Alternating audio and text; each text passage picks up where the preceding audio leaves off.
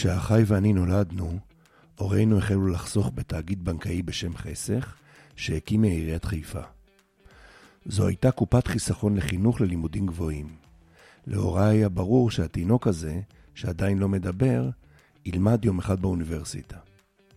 זה מימן לי חלק גדול מהתואר הראשון. אבל היום, גם אם חיסכון כזה עדיין היה קיים, לא הייתי חוסך שם לילדיי. 77% מדור ה-Z בעולם המערבי לא הולכים לאקדמיה. הם לומדים קורסים. האוניברסיטה הגדולה בעולם היא יוטיוב. לראשונה מאז שהומצאה האקדמיה האירופית המודרנית בבולוני לפני כמעט אלף שנים, מספר הסטודנטים בעולם פוחת במהירות. וזאת, משום שהאקדמיה כבר לא מספקת הסחורה. בתקופה של הוריי, אם היה לך תואר, כנראה הייתה לך עבודה. מקומות העבודה בשוק הפרטי, עדיין לא בציבורי, כבר לא לחוצים על תואר. הם מחפשים בעיקר ניסיון. זה כמובן לא נכון למדעי החיים והטבע ולעוד תחומים, אבל זה מתרחב. התרבות שלנו מעריכה השכלה פחות ופחות. לעתים במקומותינו, אדם משכיל נתפס כמתנשא, לא רגיש ולא אותנטי, וזאת לעומת זה שמדבר מדם ליבו, כאילו זאת אמורה להיות סתירה. צעירים שאני מראיין חושבים שהמוסדות האקדמיים מנפחים את משך התואר כדי לגבות יותר ללא הצדקה מקצועית. אני לא יודע עד כמה זה נכון, אבל זה מה שהם חושבים. אבל הוויתור על התואר מייצר אנשים החסרים תפיסת עולם מגובשת ועל כן פגיעים יותר. חרדות, תיאוריות קונספירציה, מושפעים ביתר קלות ממהנדסי תודעה. גם מקצועית, בהכללה, מורים עם תואר הם ברמה אחרת ממורים מהסמינר. בפינלנד, כזכור, מחייבים מורה בתואר שני. ולסיכום, אם רק עבודה מעניינת אותך, ואתה מכוון לשוק הפרטי, לרוב תסתדר היטב גם בלי תואר. אבל אם אתה כבר הולך על תואר, נסה להגיע לשלישי. אבל כל זה הוא לא העניין.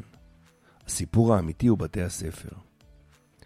בא אליכם הילד בכיתה ט' או י', אומר אני רוצה לעזוב בית הספר ולהיכנס לשוק העבודה. לטכנולוגיה, להיות מוזיקאי, לשחק בפיננסים, תראו כמה בני נוער בקריפטו, לפתוח עסק. אם בית ספר מכוון למבחני בגרות ואין מה לעשות עם הבגרות כי לא צריך תואר, אז למה ללכת לתיכון?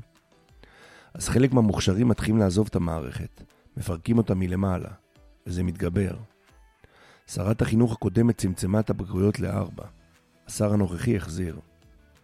אז יותר מומחים חושבים שצריך לבטל את כל הבגרויות בכלל, ושבית הספר יתמקד בעיקר בכישורי חיים. זה אומר שילמדו קשת רחבה יותר של מקצועות, וגם יכולת למידה וניהול זמן, איך להיות אדם טוב, מוסרי ומועיל לחברה, פיתוח כישורי אמפתיה, ידעו איך להיות פחות מושפעים ממניפולציות מדיה, איך להתנהל פיננסית, איך לחיות בעולם דיגיטלי, איך לפסט את העולם הרגשי, אינטליגנציה חברתית, ניהול הפנאי, ספורט בכל יום, התמודדות עם הצלחות וכישלונות, רטוריקה, חיים בזוגיות ובמשפחה, פרויקטים, כישורי well-being, שיפור החוסן האישי, ניהול סטרס, עבודת צוות ועוד ועוד. ואת זה אפשר לעשות רק בלי הסימום של הבגרויות. וזה דבר שההורים של כל מוסד צריכים להתחיל לדרוש כבר מהיסודי. אל תחכו. מערכות לא נוטות לשנות את עצמם אם יש להם ברירה. עובדה, בית הספר לא השתנה כבר 250 שנה. ואם לילד שלכם לא תהיה בגרות, זה כבר לא יעניין אף אחד. על האושר שלו זה בטח לא ישפיע, וכנראה גם לא על הפרנסה.